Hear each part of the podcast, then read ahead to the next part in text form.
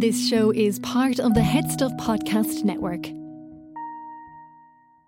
Welcome, gather round the fireside and listen to a tale of Fionn McCool, Coo Cullen, Deirdre of the Sorrows, Grown Your Wail. From giants right down to fairies, of both the trooping and solitary, and those who are sometimes scary. Anything goes by the fireside. Yeah. Fireside, the Puka fireside, the marrow fireside. Kings and queens fighting heroes, don't you run from the fun, there's no need to hide. Sit by the fireside.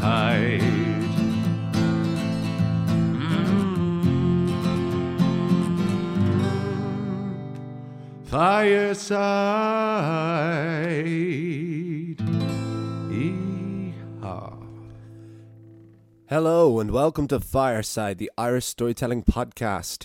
Each episode of Fireside, we take a story from folklore and mythology, have a chat about the tale itself and about the craft, culture and history of storytelling. My name is Kevin C. O'Lehan. I'm your host and your Fireside Bard. Welcome to episode 117 of Fireside. Today on the Irish Storytelling Podcast, we tell a folk tale about the 12 wild geese. But first, if you are a new or a returning listener, you are very welcome along. Please do follow me over on Instagram at Fireside Bard if you want to get in touch. It's the best place to message me or just check in and say hello. I've recently started uploading.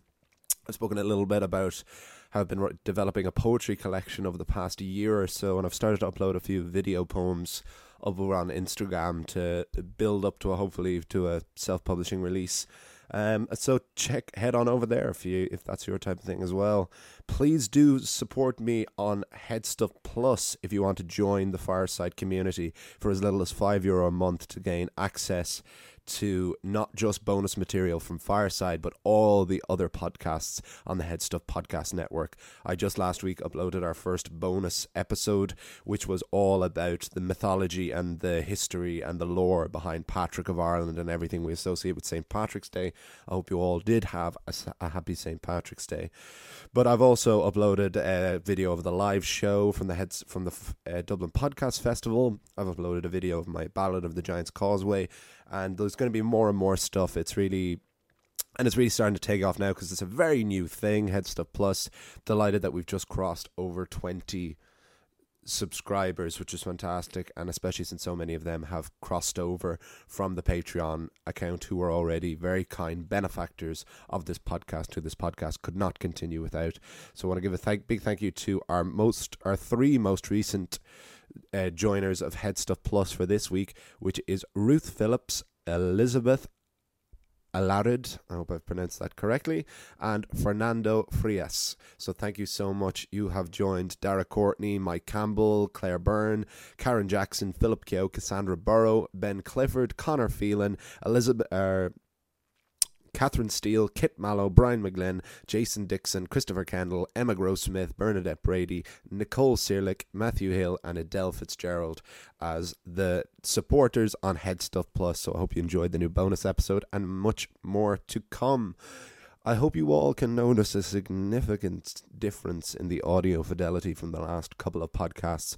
I am delighted to announce that I am settled again. I'm not on the road anymore. Well, I suppose I am in a way, but I'm back settled in a new mobile setup here. So we should be very good with a nice warm quality, with a good mic and good surroundings. I hope you didn't notice too much the last couple of weeks, particularly last week. I think was better. I was in a warmer scenario, but for the next few months at least I'll have this same setup, so this will be the standard and hopefully even better. The story for this week is a folk tale that I love when this happens, where I read a story and it reminds me, where I know I have read it before. It's like reading something from a past life when you read something in a version that you can't quite place.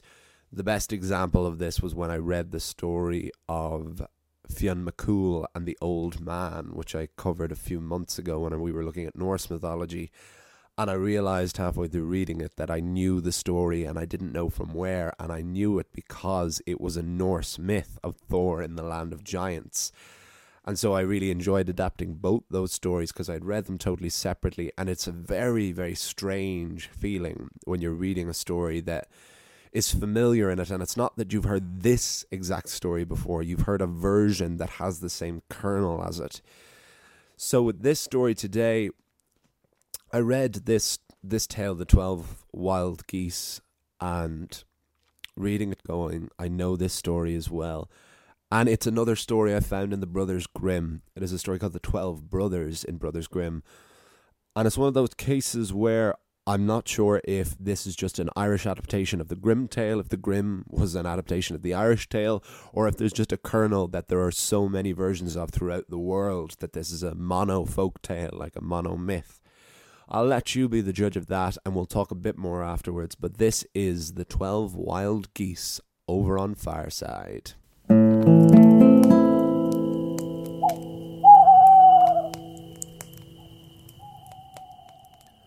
The 12 Wild Geese.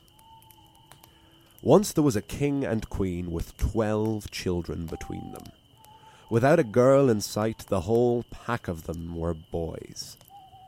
Your humble bard is the younger of two boys, and when he asked his own mother if she had ever wished he had been a girl, her reply simply was, "I waited so long for you, I didn't care what you were."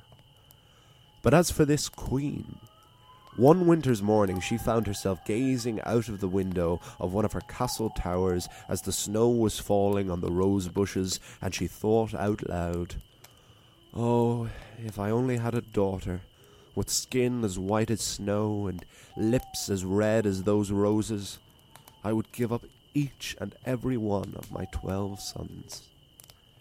We mustn't think too harshly on the queen, for she merely thought this. She didn't, nor would she ever have said it to anyone. We can't judge anyone for thought crimes. Otherwise, we're in 1984. But unfortunately for this queen, an old cailleach, a witch, had been lurking by the rose bushes for just such an occasion. "Aha," said the old crone as she revealed herself. "As you have wished, so it shall be done. You will have a 13th child, and this shall be a girl. And when your daughter is born, you will lose each and every one of your 12 sons." The queen burst into tears, horrified by what she had done. She ran to her husband, the king, who reassured her that no one would take their children from them. When the queen came to the end of her third trimester and it was time for the birth, the king and all 12 sons were present, as was an entire suit of armed guards and druids waiting to defend the sons from the cailleach. But resistance was useless. For the moment the queen gave the last cry of her birthing pangs, and the beautiful baby daughter was born, each one of the 12 brothers began to feel strange. Their fingers began to tingle, their arms itch, their necks ache, their noses swell.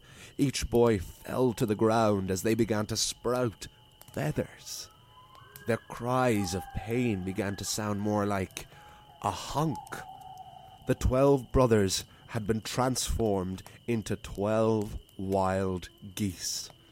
And like the wild geese of the Jacobite War, the 12 brothers flew out the window of the tower and out of sight. The young princess grew up without any knowledge of her 12 brothers. Her mother did not want to burden her with the guilt she felt every day for having lost her sons. The girl's hair was as black as raven's feathers, with lips as red as blood and skin as white as snow, just like Naoise of the Sons of Uisneach, whom Deirdre of the Sorrows had fallen in love with for just such characteristics. But when Snow White, no, let's call her Schnockdien, Little Snow. When Schnockdien was 12 years old, she was rummaging through her parents' wardrobe like a usual inquisitive little girl, and she found 12 shirts. She went to her mother and asked, "Mother, who owns these shirts? They cannot all be father's." The queen could not lie to the only child she had left. They belonged to your brothers, who were transformed into wild geese the day you were born. We have not seen them since. The queen told the princess that this curse was the price of her birth. The princess had always felt lonely, like there was something missing in her life, and now she knew what it was. That night she packed a bag and crept down the tower stairs and snuck out of the castle. Schnockdien was determined to find her brothers and break this curse. In the nearest village, the girl began to ask locals if they had seen a flock of wild geese. Such a thing would be a rare sight even in Ireland to this day, so everyone she asked shook their heads. But Schnockdien was not discouraged, and several villages in townlands over, she came across a clue. A villager who had told her, "There are 12 young men who live in the woods with their mother. I believe each one of them has a pet bird. Perhaps those are who you're looking for." The princess hurried to this cabin in the woods. It was not hard to find, and she knocked on the door. A boy about her own age answered. Schnockdien felt disheartened because surely the youngest of her brothers would be at least twice her age if they had been transformed the day she was born. But the girl did not have long to think because the boy grabbed her and pulled her inside. "You knocked on the wrong door, little girl," said the boy. "My brothers and I made a solemn vow that we would kill any girl that came to this house, for it is because of a girl that we are cursed to remain here." This seemed too much of a coincidence. "I am the princess of the kingdom, and I am searching for my 12 brothers who were turned into geese because I was born, and if you are one of my brothers, I will gladly die to break your curse." The boy was then the one who cried as he threw his arms around his long-lost sister. "Oh, sister, I have wanted to see your face since the day we were cursed. It's not your fault this happened to us, nor do we blame our mother. My name is Benjamin. I am the youngest of your 12 brothers. Come and meet the others." Schnockdien was brought in and presented to the other 11 of her siblings, who each embraced her. They all were still adolescents or young men. "How is it that you have not aged? And how are you not still birds?" asked Schnockdien. "The curse has frozen us in time. We only appear human as long as we stay within this cottage," they said. One stickler of a brother hesitated to mention, "What about our vow?" Everyone in the room turned to this brother. Let's call him Gerald. Bloody Gerald. "We have a vow to kill any girl who comes to this door.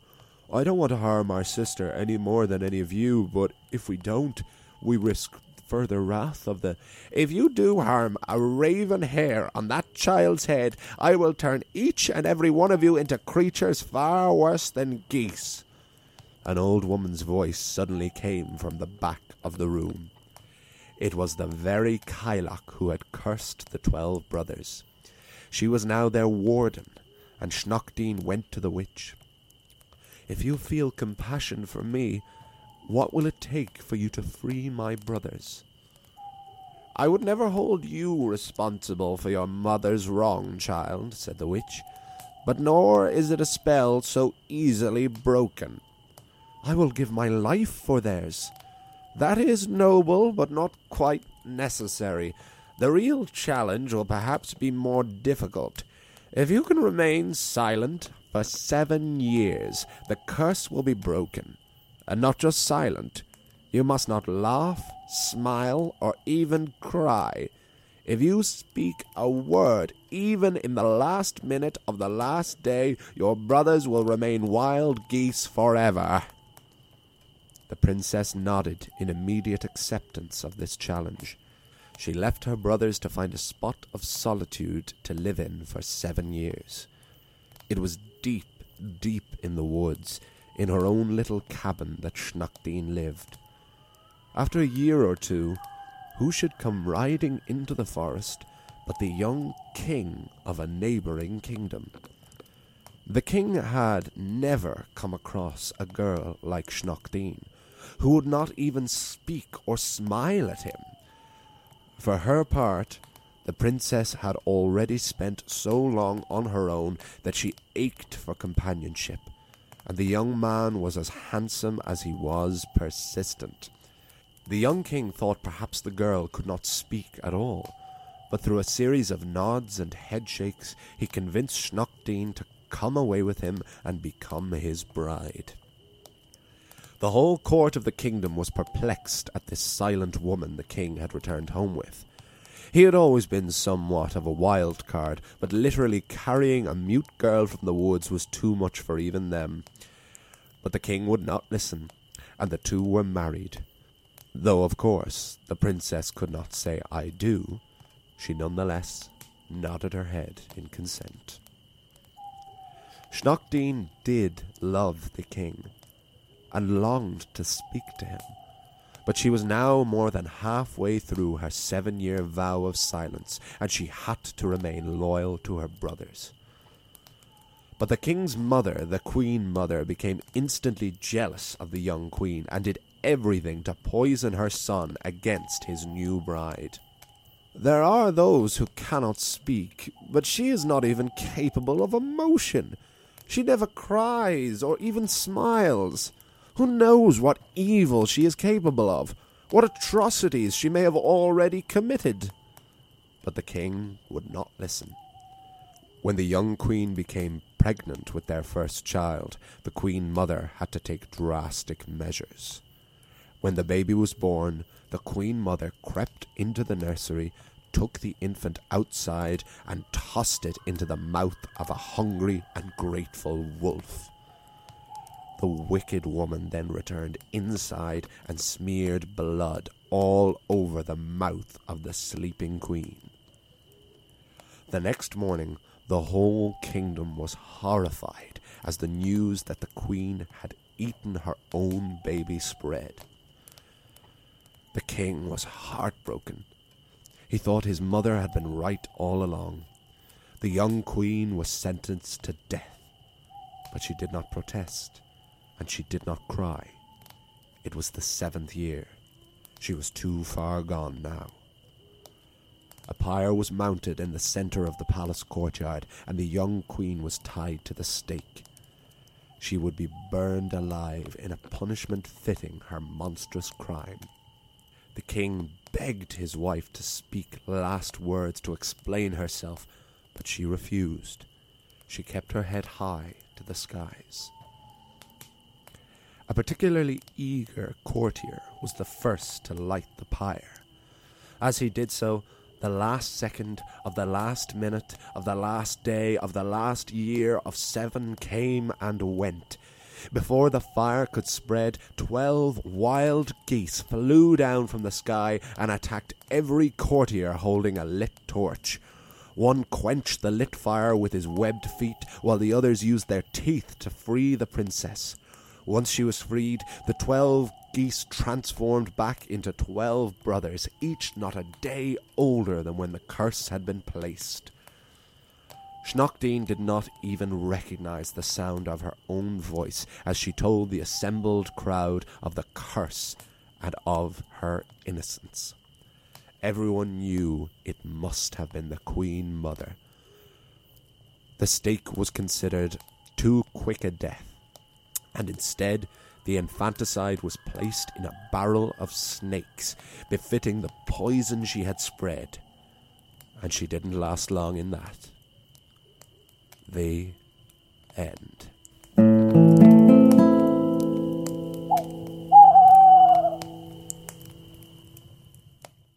Folks, as you all know, Fireside is a proud son of the Headstuff Podcast Network, which is Ireland's largest network of independent podcasts and a loving home for the creative and indeed the curious.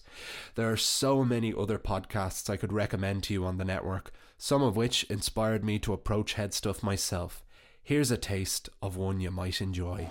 This is What Would You Do If, the podcast to answer all of your What Would You Do If questions. It's Callum and Jess here, and every week we look at how we'd handle different situations before finding out what you should do if you're in them. So far we've looked at: what would you do if you saw someone stealing? A bear attacked you. A baby started choking. You were stuck in a lift. You can hear those episodes and loads more on headstuffpodcast.com with a new one every Monday.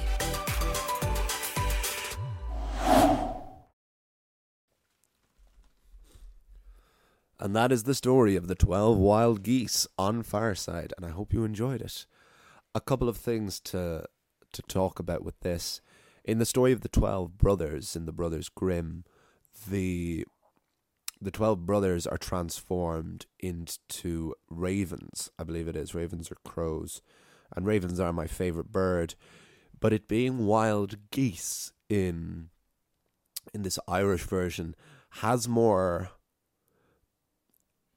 it has more of a political, subtle tone to it, because the wild geese is a phrase that refers to soldiers in the Williamite and Jacobite War of the 1640s.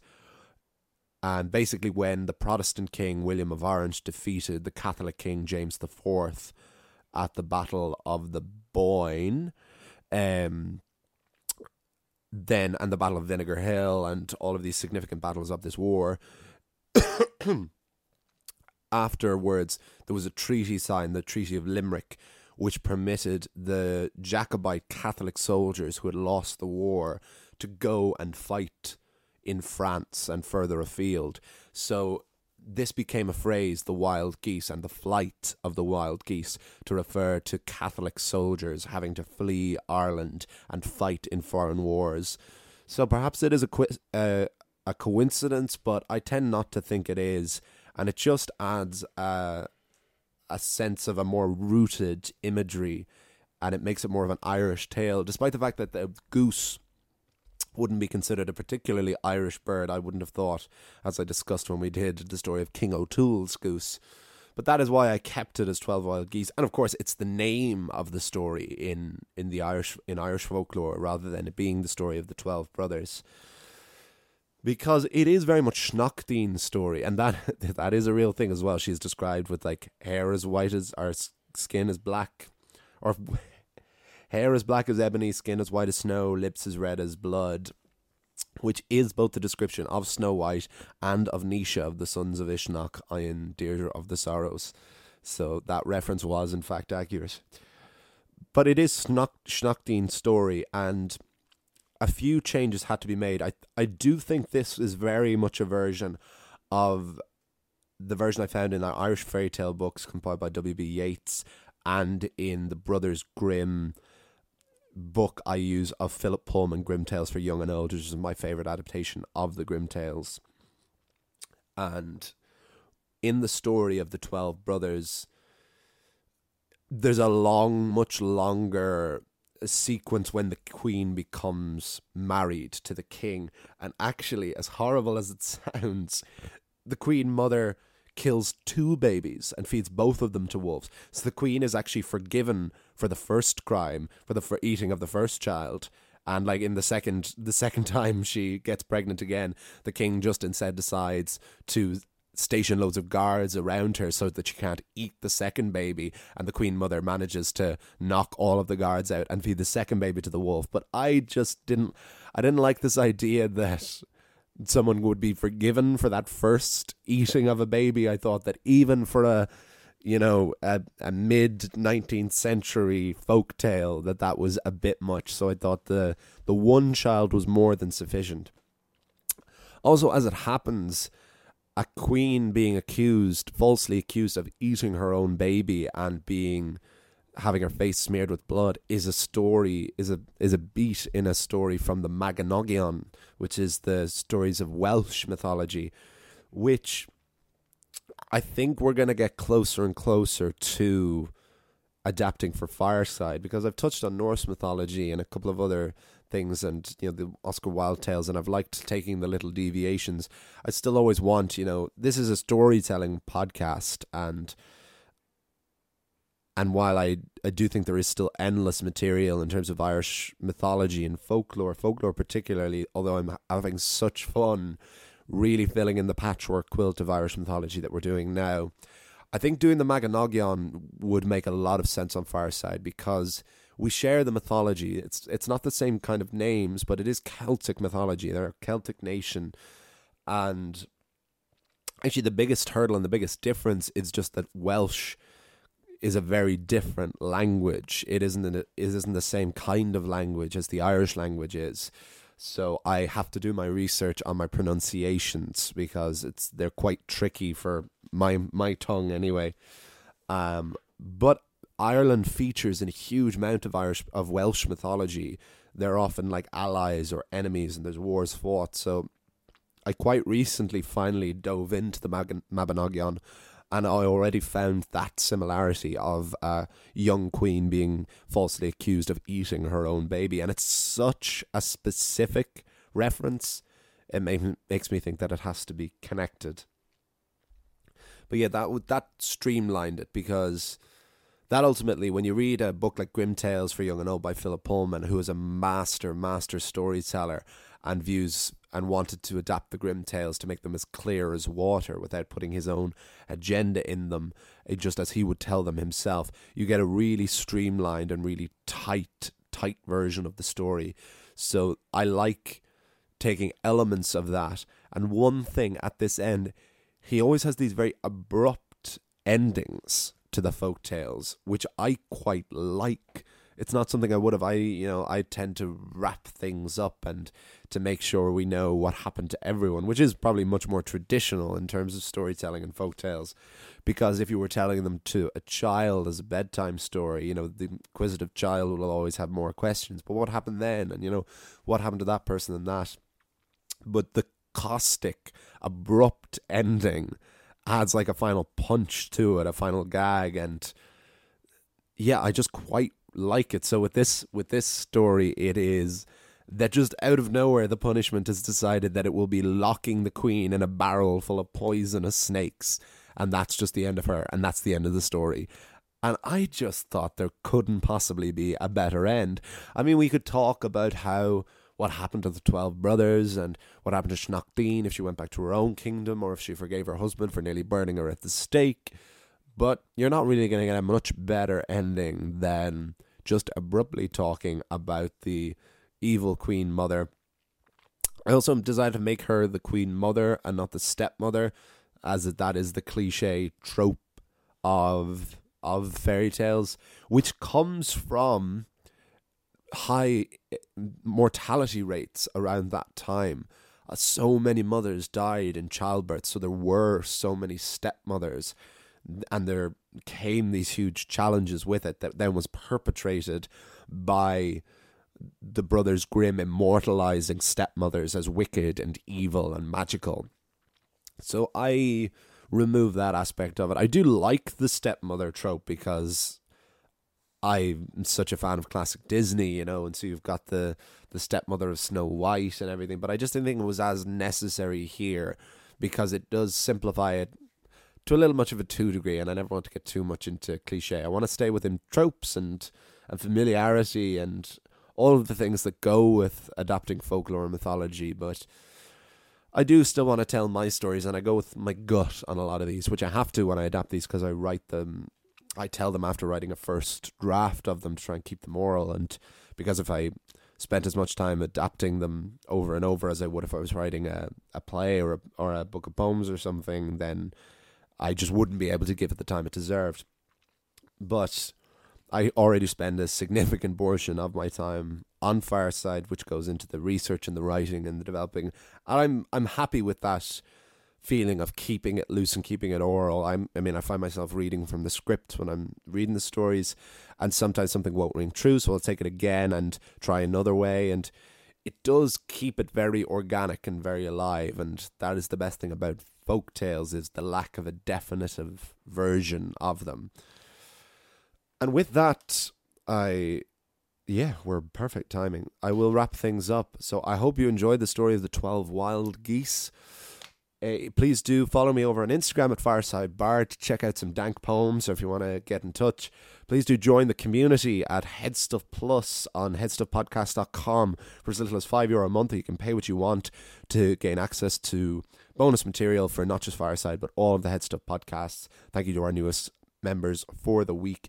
Next week, we will have another story from pre-mythology. It's like the primeval Irish mythology, which is the second landing of Ireland. After Caesar and the Flood, we have Partholon of ancient Greece. I'll see you all. You'll hear me all next time. And remember, wherever you are and wherever you go, you can always join me by the fireside. This show is part of the Headstuff Podcast Network, a hub for the creative and the curious. Shows are produced in association with Headstuff and the Podcast Studios Dublin. Find out more or become a member at headstuffpodcasts.com.